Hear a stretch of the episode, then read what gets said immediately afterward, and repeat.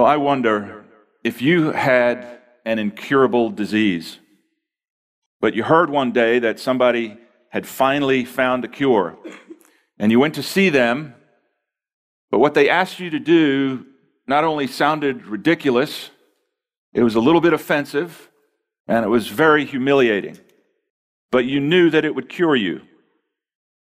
Would you do it? Well, we meet a man this morning in 2 Kings chapter 5 who faced exactly that predicament.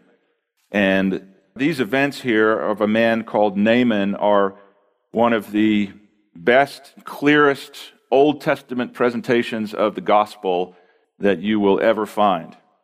And this is a really powerful section of scripture. And so, what I want to do this morning as we kick this off is I don't always do this, but I want to go ahead and read the entire account and then we'll go back and go through it. I just want us to kind of get the whole picture of this this morning. We'll read, I think it's the first 14 verses. 2 Kings chapter 5, verse 1. It says, Naaman, commander of the army of the king of Syria, was a great man in his master's sight and honorable, because by him the Lord had given victory to Syria. He was also a mighty man of valor, but he was a leper. Now, the Syrians had gone out on raids and had carried off a little girl from the land of Israel, and she waited on Naaman's wife. And she said to her mistress, If only my master were with the prophet who is in Samaria, for he would cure him of his leprosy.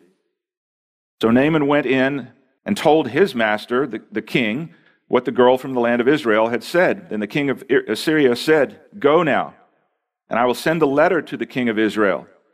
So he went taking with him 10 talents of silver, 6,000 shekels of gold, and 10 changes of clothing.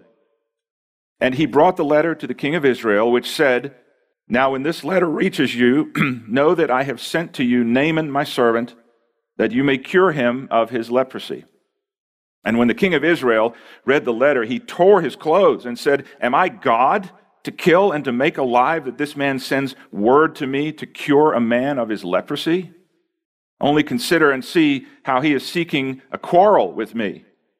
Verse 8. Now, when Elisha, the man of God, heard that the king of Israel had torn his clothes, that he sent a message to the king saying, Why have you torn your clothes? Let him come now to me, that he may know that there is a prophet in Israel. So Naaman came with his horses and chariots and stood at the door of Elisha's house.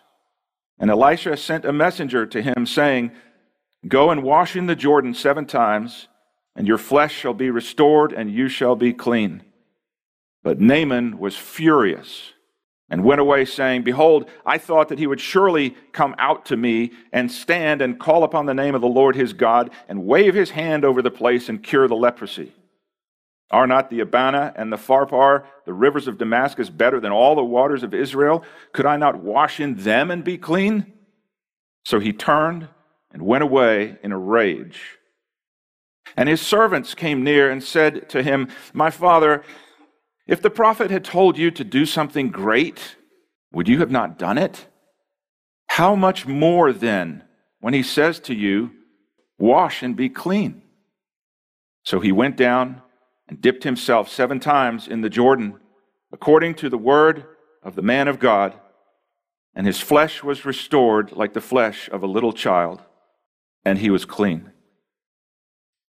History shows us that Syria, and primarily Damascus, which is mentioned here in verse 12, was a very luxurious place to live. As that verse mentioned, there were two rivers flowing from the mountains nearby down into Syria, into uh, Damascus specifically, and on out into the surrounding areas. And they created this beautiful landscape filled with gorgeous trees and lush green countryside. I actually brought some photos of those two rivers for you to see there. You can see it on the top left and bottom right. Those are the two rivers. And then two current day uh, photos as well of the city of Damascus. See some cars in one of them. And those two rivers flow into the city beautiful waters and they bring life and vitality with them. That's exactly what Naaman was referring to. And Naaman lived there in that oasis, you could call it. It was sort of the five star resort of of that area, which most of it, as you know, is surrounded by dry, rugged, dangerous mountains and deserts. But Naaman lived there, surrounded by beauty and wealth and luxury. It was the kind of place that anybody would wish they could live. And he not only lived there, but Naaman occupied a position at, at the top of the rung of all this opulence and status and leisure. He lived a life that most people would envy. I'm sure when people saw Naaman on the six o'clock news or saw him riding down the street in his chariot, they knew who he was the commander of the army of Syria. He was the top guy, five star general. They must have looked at him and thought, wow, what a life. What a life. Do I envy that guy? He not only enjoyed the beauty and luxury of living where he did, but these verses also show us that he was a very wealthy man. I'm skipping ahead a bit here, but we'll come back. He, set out on this journey and he casually took with him 750 pounds of silver and 150 pounds of gold, all carried by a fleet of stretched chariots and horses. Now, in today's money, what he took with him would be worth right around $4 million. He just casually put it onto his chariots and took it with him as a gift for being healed. Verse 1 is, is a great verse to read. It builds and it builds to a sort of crescendo as it describes the status of this man, Naaman. I mean, look at it. Commander of the army of the king of Syria, a great man, an honorable man, he was a victorious commander. He was a mighty man of valor. It sounds like Naaman had it all. But then you get to the end of verse 1. And that last phrase suddenly brings everything crashing down. But he was a leper. Naaman had a long, impressive resume. He had a grand list of accomplishments. He had an enviable place of prominence in society, but he had leprosy. And that one statement brings to nothing everything that was just said about him. Because it didn't matter who you were, if you discovered in that day that you had leprosy, you were about to be thrown out of society and forced to live as an outcast. As Naaman woke up one morning, noticed a spot on his skin Thought, huh, that's strange. Wasn't there yesterday, but probably no big deal. And then over time, the spots grew larger and larger, and suddenly his status and his prominence and his wealth and all his accomplishments were put into a whole new perspective. The same thing happens to us. We're going along life on our merry way, building our kingdom. Everything is fine until we get that test result from the doctor until we unexpectedly lose a loved one in a tragedy, until we're brought face to face with the frailty of life. And when that happens, our values and our priorities change in an instant. Suddenly, the things that meant the most to us yesterday are practically worthless to us today. And the things that we see we've spent the least amount of time on suddenly bring waves of regret because we've ignored the things that really matter. And so Naaman begins searching for a cure, and no doubt he had all the resources available to get all the best medical care in the city and in any surrounding areas. But none of that mattered now because he had a disease for which there was no cure. All his money, all his influence, his status, his power, would have gotten him anything he wanted, but it could not get him the one thing he needed. And then one day, the answer to his search comes from a very unexpected source. There was the young servant girl that we read about working in his house, attending to Naaman's wife. This little Jewish girl had been taken captive in one of the raids that Syria carried out against Israel. We don't know how it happened. We don't know about her family. But you can just try to imagine being in this little girl's shoes. We don't know how old she was. It says a young girl, a little girl, old enough to serve and carry out commands, but certainly not an old girl. Just imagine one day, perhaps playing in front of her house, and she hears the thunder of horses' hooves, hundreds of them. The ground begins to shake, and she looks up and sees the dust cloud. Her heart begins to race. And suddenly, their town is overwhelmed with enemy soldiers, and they're killing and burning. And she feels arms reach down and grab her and pull her up and take her off into this strange land. She's there all alone. Her parents must have been frantic. I can't imagine. I remember one time years ago when our kids were very little, we went with, I don't know, four or five other families to uh, Disney World. Uh, we spent our retirement there. If you've ever been to Disney World, you know it takes that just to get in the gate. Never mind buy an ice cream or a drink. But it was uh, nighttime. We went to see the night parade of lights, whatever it is, and it was the people were packed in like sardines up to the curb of the streets.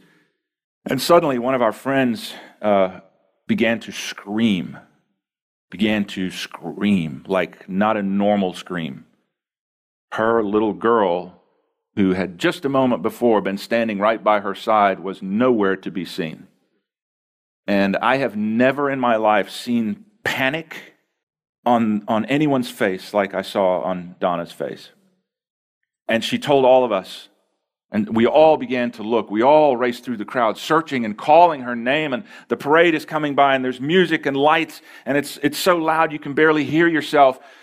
And we searched through the crowd, and, and about 20, 25 yards down, there she stood on the curb watching the parade as happy as she could be. She had just sort of drifted off looking for something. And when Donna saw her, she scooped her up in her arms and was, you know, did that angry, happy thing that moms do when they lose you. This little girl had been ripped out of her life and carried off to a foreign land to live among people who hated her and her religion. And there she was, serving in the house, and she represented the exact opposite of all the luxury and prominence that surrounded her. She was forced to live now as a slave. And yet, remarkably, and there's a whole message in this, and I think next week I, I may tie a little bit of this into the second half of this story. But remarkably, we still see her faith in God shining through. This little girl, intimidated by the people she's surrounded by. They hate her. They hate her God. And yet, when she has an opportunity to speak up and point someone to the God of Israel, she speaks up. Wow. Boy, her parents must have done some job raising her. And I think if readers were asked to identify the most important person or people in this story, I, I, think probably no one would even think to choose this little servant girl. And yet she is the one God uses to point a lost and dying man to healing, both physically and spiritually. It was her. Can I just say this quickly? There are no unimportant places in the kingdom of God. I think the modern church has brainwashed people into believing that the person who stands up here is the most important person in the church. And I'm telling you, nothing could be further from the truth. I think when we get to heaven and the Lord passes out rewards to his faithful servants, I think we are going to be stunned at the people who rack up piles of crowns. And we go, Them? Really? I thought it'd be Phil Pike. He's the guy running his mouth every week up there. No, no, it usually doesn't work that way. God chose to bring about this miracle through an unnamed little servant girl who lived in the shadows, completely overlooked by everyone. But you know, this shouldn't surprise us. How did Jesus make his entrance into the world? Through a queen in a castle? No. Through a poor, unknown girl living in a town that everyone made fun of. You see, mankind has always looked in the wrong places for God. And they still are. Where was the first place the wise men went to in their search for the newborn Messiah? To the palace. Because, duh, everybody knows kings are born in palaces. Little did they know that God works in far more humble ways.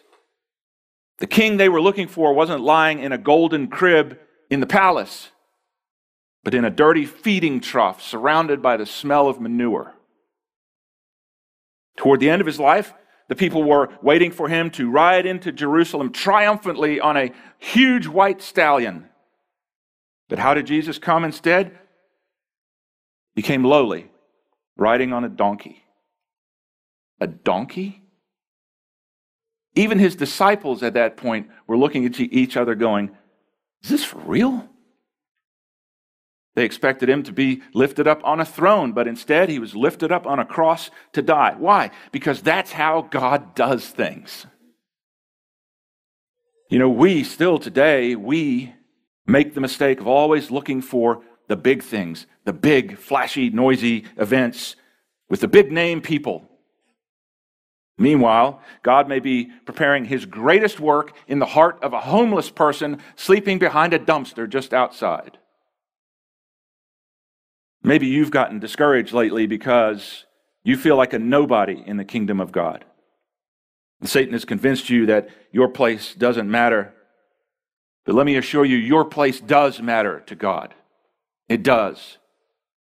Because he delights in putting his treasure in old clay pots so that when all is said and done, he'll receive the glory instead of us. So you carry on and be faithful where you are. You hear me? Don't get discouraged. Don't think, well, I'm not having any impact on anybody. And don't use me as a measurement. God's just called me to this role, and frankly, I've told you I'd rather not be up here. I'm still embarrassed and feel awkward being in front of a room full of people and speaking, especially opening God's Word. I feel the weight of that every Sunday. But you know, you, in most churches, people look at the, the senior pastor, you know, the big guy. Wow, God's using him, but God can't use me. Listen, if you're saved, if you've been transformed by the Holy Spirit, He has gifted you in certain ways that He has never and never will gift me. And you have a place in His kingdom. Every part of the body matters. Every part. You carry on. You be faithful. You're serving in the shadows, behind the scenes. No one knows your name. I know that's hard, but be faithful there. God is using you in ways that you cannot see yet. Well, as we've seen, Naaman was a man of great power and influence. I mean, he, he operated and moved about in the upper echelons of society. And one thing is for sure when he needed advice on a serious matter, he certainly didn't go to his servants to get it. And so, for Naaman to listen to the advice of this Jewish servant girl shows just how desperate he was for a cure. But still, he kind of got it wrong. He's convinced that if anything is going to get done, it'll have to come from the top. So he goes to the king of Syria, his boss. He tells him this news. And the king says, That's fine, go, and I'll send a letter with you. All you have to do is show this letter to the king of Israel, and it'll all be taken care of. They're off track already. Now, if it's going to be done, it's going to be done through powerful, influential people. Verse 6 shows us the content of the letter. It said, When this letter reaches you, know that I have sent to you Naaman my servant, that you may cure him of leprosy. Who said the king of Israel could cure anybody? They're searching in the wrong place. So they kind of listened to what the servant girl said, but really not so much. So he goes to the king of Israel, and the king gets angry and thinks that the guy's just trying to pick a fight with him. And so his attempt to be healed by the king got him nowhere. And he was finally redirected to the prophet Elisha's house. Now, we must keep this in mind. Naaman, Naaman was a man who was used to opening doors simply by his status and his prominence. He was used to impressing people with his wealth. He was used to throwing his wealth around and getting whatever he wanted. But he was about to find out that his wealth and importance meant nothing in God's economy. Verse 9 again. So Naaman came with his horses and chariots and stood at the door of Elisha's house. And I love verse 10 and Elisha sent a messenger to him. that was a slap in the face, especially in that culture. Naaman rolls up to Elisha's house in his fleet of limousines, fancy clothes, tons of money, and he thinks, boy, surely this will impress Elisha. And, and I'll get the royal treatment I'm accustomed to. But instead, man, Elisha doesn't even get out of his recliner. He doesn't even pause the TV. He's just, he calls uh, Gehazi and says, Hey, go give him a message. And the door opens, and out steps the servant to talk to this great man, Naaman. Well, I tell you what, Naaman is highly offended by this. His pride and his ego are hurt. The servant says to him in the last part of verse 10 Go and wash in the Jordan seven times, and your flesh shall be restored, and you shall be clean. And boy, I tell you, this really took Naaman down a couple of notches. He was not expecting this at all. Verse 11, he was furious. Went away saying, Behold, I thought he would surely come out to me, or it could be rendered, come out to a man like me, and stand and call upon the name of the Lord his God, and wave his hand over the place and cure the leprosy. He's highly offended because he was expecting a personal appearance from Elisha himself. And he was expecting some kind of big show, you know, that Elisha would come out like, like their pagan magicians would do and put on some kind of performance and wave his hands about and say some magic words. That's what he was envisioning. And to add insult to injury, he's told by a servant to go wash himself in the muddy Jordan River. Nobody wants to do that because verse 12 again says, Are not the, the two rivers there in Damascus better than all the waters of Israel? I mean, if you're going to tell me to do this, at least tell me to go wash in one of those. They're a lot cleaner than the Jordan. And he turned away in a rage. He's thinking, You expect me? You expect me to walk down into the Jordan River and get all filthy and muddy? Do you know who I am? I wonder if he turned to his servants and said, Would somebody tell him who he's talking to? I'm the commander of the army of Syria, a great man, an honorable man, with a string of victories to my name. Never imagined, he never imagined that he would be asked to do something so undignified and humiliating. He was offended at the very idea. He left thinking there, there must be a better solution. There must at least be a solution that would allow me to retain my dignity. See, he was so determined to be healed on his own terms that he, and I want you to notice this, he would rather keep his leprosy than to humble himself and do what God asked him to do. I find that astounding. It shows what pride can do to a person. But God graciously extends another invitation to Naaman. You know, if I was God, man, oh man, it's just a good thing I'm not. If I was God, I would have said, Tough bananas, pal. You missed your chance. God is so gracious, isn't he? He's so long suffering, so patient with us, with our stupidity and our ignorance. And so, in a sense, God, if I say this respectfully, God goes after Naaman a second time. He runs after him. God ever come after you? You ever drift off and wander off into places that you, you think, man, what am I doing here? What in the world am I doing here? And, and you, you hear a whisper, and it's God saying, Come on, come on back. Come on. And so God has to humble Haman. He, Naaman, he's, he's once again going to use not kings or governors or military generals, but servants to humble Naaman, verse 13. And his servants came to him and said, My father, or it's just a term of respect, master, they're saying, if, if the prophet had told you to go and do some huge, complex, great, difficult thing, wouldn't you have done it? And Naaman goes, Well, yeah, I, I guess I would have. And they say, Well, then why not do this simple thing that he's asked you to do, to just go wash and be clean? And in that moment, conviction struck Naaman's heart, and he was finally willing to humble himself. Verse 14 So he went down and dipped himself seven times in the Jordan according to the word of the man of God.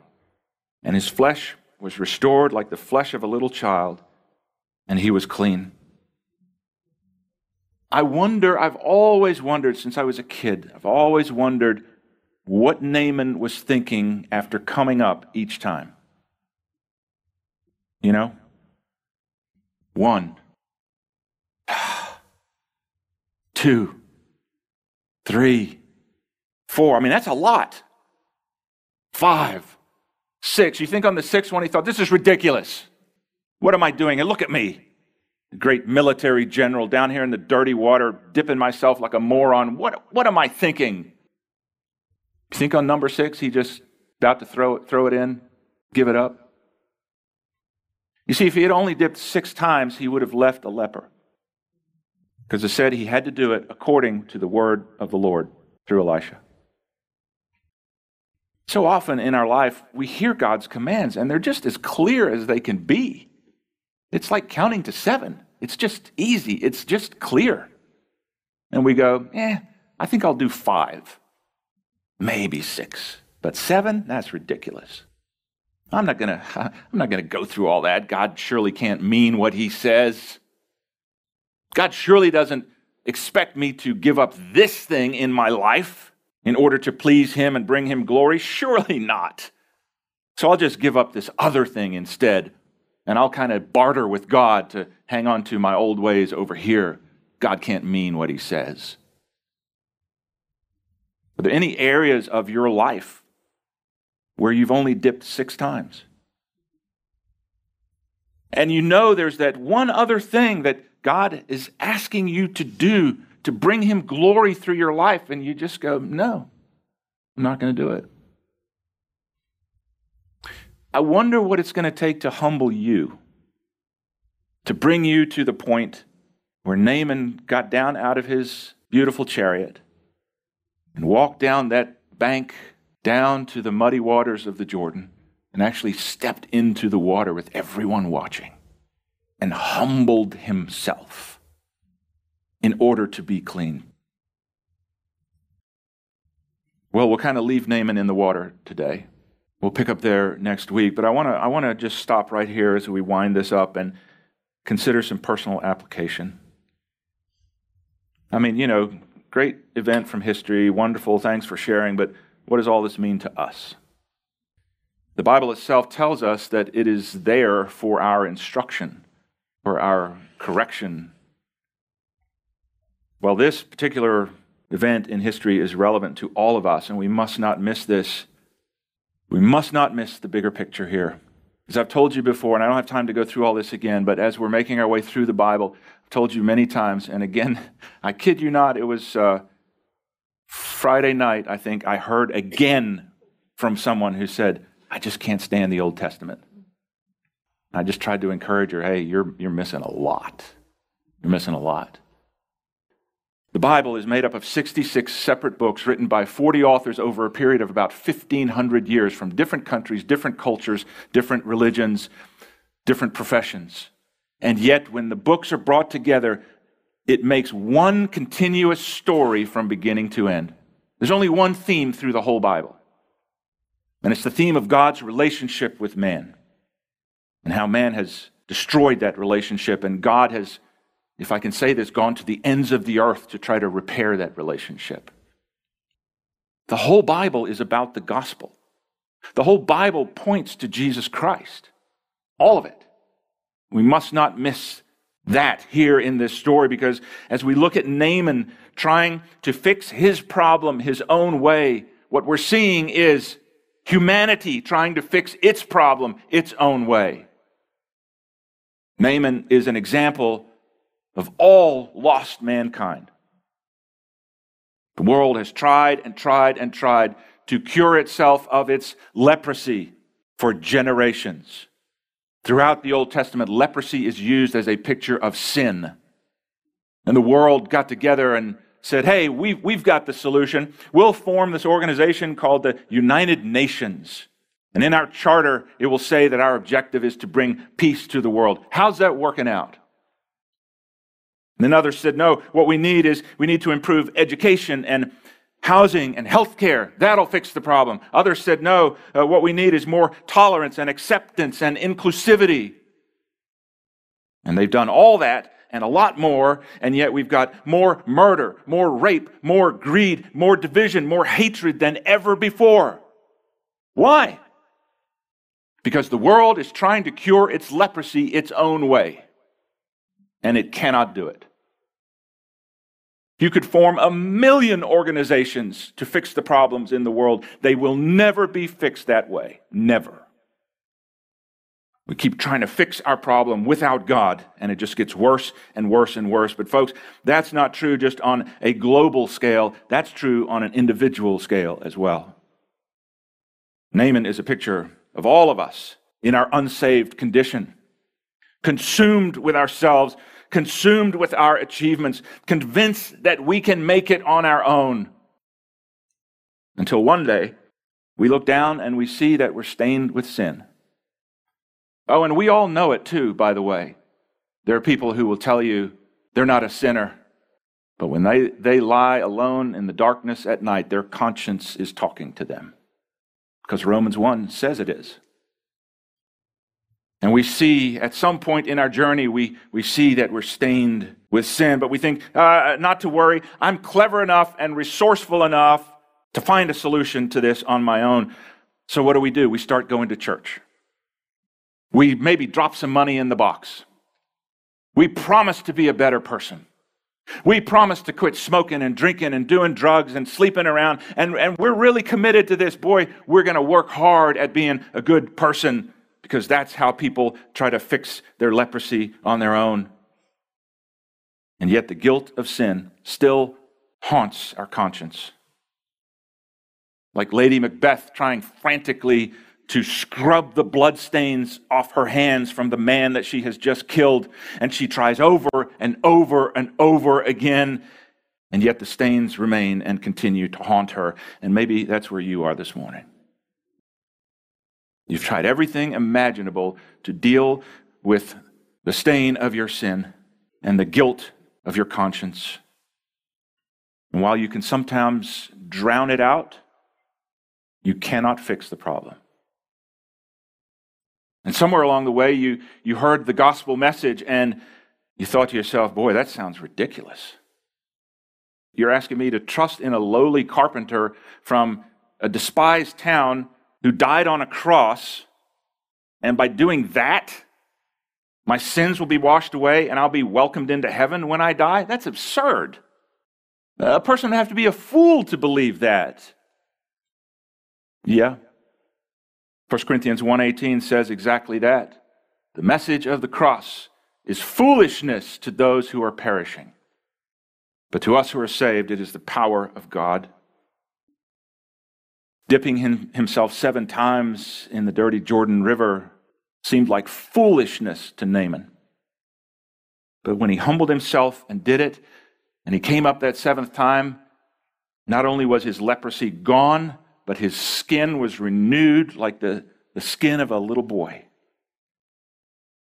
Putting your faith in a man who died on a cross may sound like foolishness to you. But people all over this auditorium, people all around the world, can bear witness to the fact that the instant you do it, your sin will be gone forever and you'll be made new. But I just want to tell you straight it's going to require that you humble yourself. It's going to require that you get down off your high horse and you humble yourself and admit that there's nothing you can do to contribute one tiny bit to your salvation. And I know that offends a lot of people. You might say, Are you telling me that all my morality, all my donations to charities, all the Sundays I sat in church growing up, are you telling me none of that is going to bring me salvation? Yes, ma'am. Yes, sir. That's what I'm telling you. See, Naaman rocked up with $4 million worth of payment, thinking he could buy the cure for his disease. Found out his money is worthless because there's nothing we can do, there's no amount we can pay in order to get ourselves clean from sin and be accepted into heaven. There's nothing. When Naaman was finally humbled, he got it. What did Naaman take into that river? His leprosy all the gold and silver that represented the pride and status of his lifelong achievements, it all sat up there in the chariots.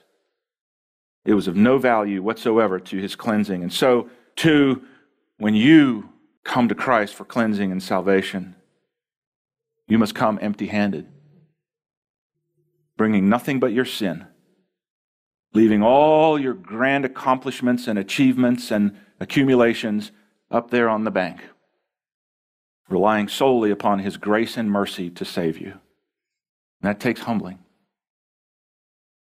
I love the words of that old song Nothing in my hand I bring, simply to thy cross I cling. Naked come to thee for dress, helpless look to thee for grace. Vile I to thy fountain fly, wash me, Savior, or I die. That's the gospel. And it's the only way to be free from the guilt and the judgment of your sin. So, can I ask you this morning as we close? Can, can I just ask you directly? Have you ever come to the Jordan, as it were? Have you left your pride and your ego up on the road and plunged yourself beneath the cleansing flow of Calvary? Say, how does this work? Well, Jesus paid for your sin with his own blood so that you could be cleansed from the guilt of sin and so that you could be freed from the judgment that is to come. And there is judgment coming. But you don't have to face it. Bible tells us there is therefore now no condemnation. To whom? To those who are in Christ Jesus. Are you in him today?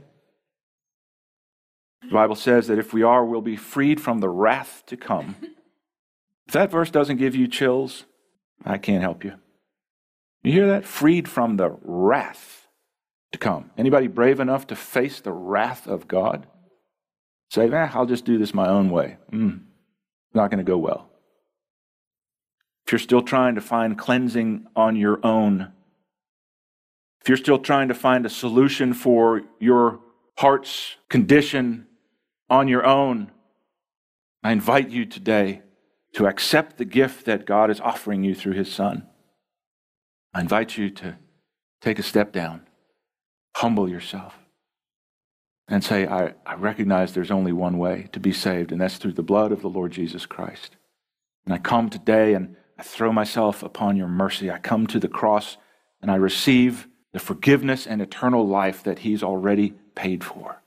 You just have to receive it. How do you do that? You believe that Jesus died for your sin, you believe that He rose again from the grave, and you confess Him as Lord. Oh, I urge you this morning. Uh, you know, you may be sitting here looking at your watch thinking, man, I got plans. You know, let's move this thing along.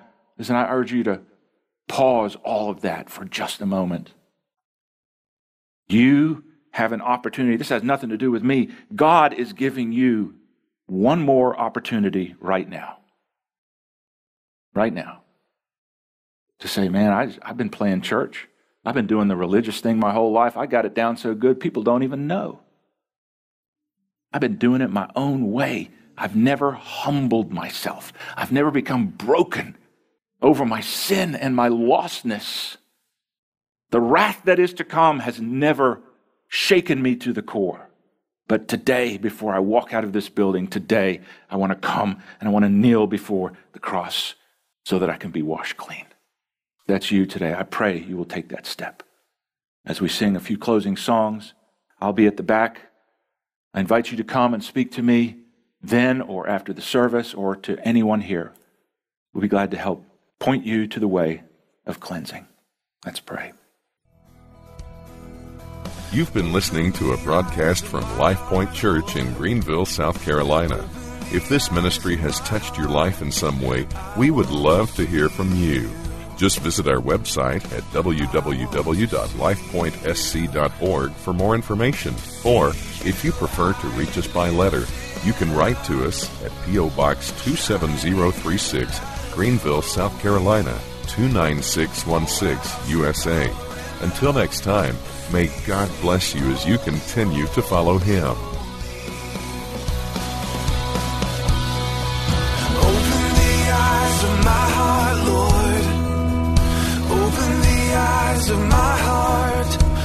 I want to see you.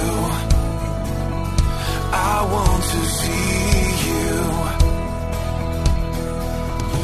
Open the eyes of my heart, Lord. Open the eyes of my heart. I want to see you. I want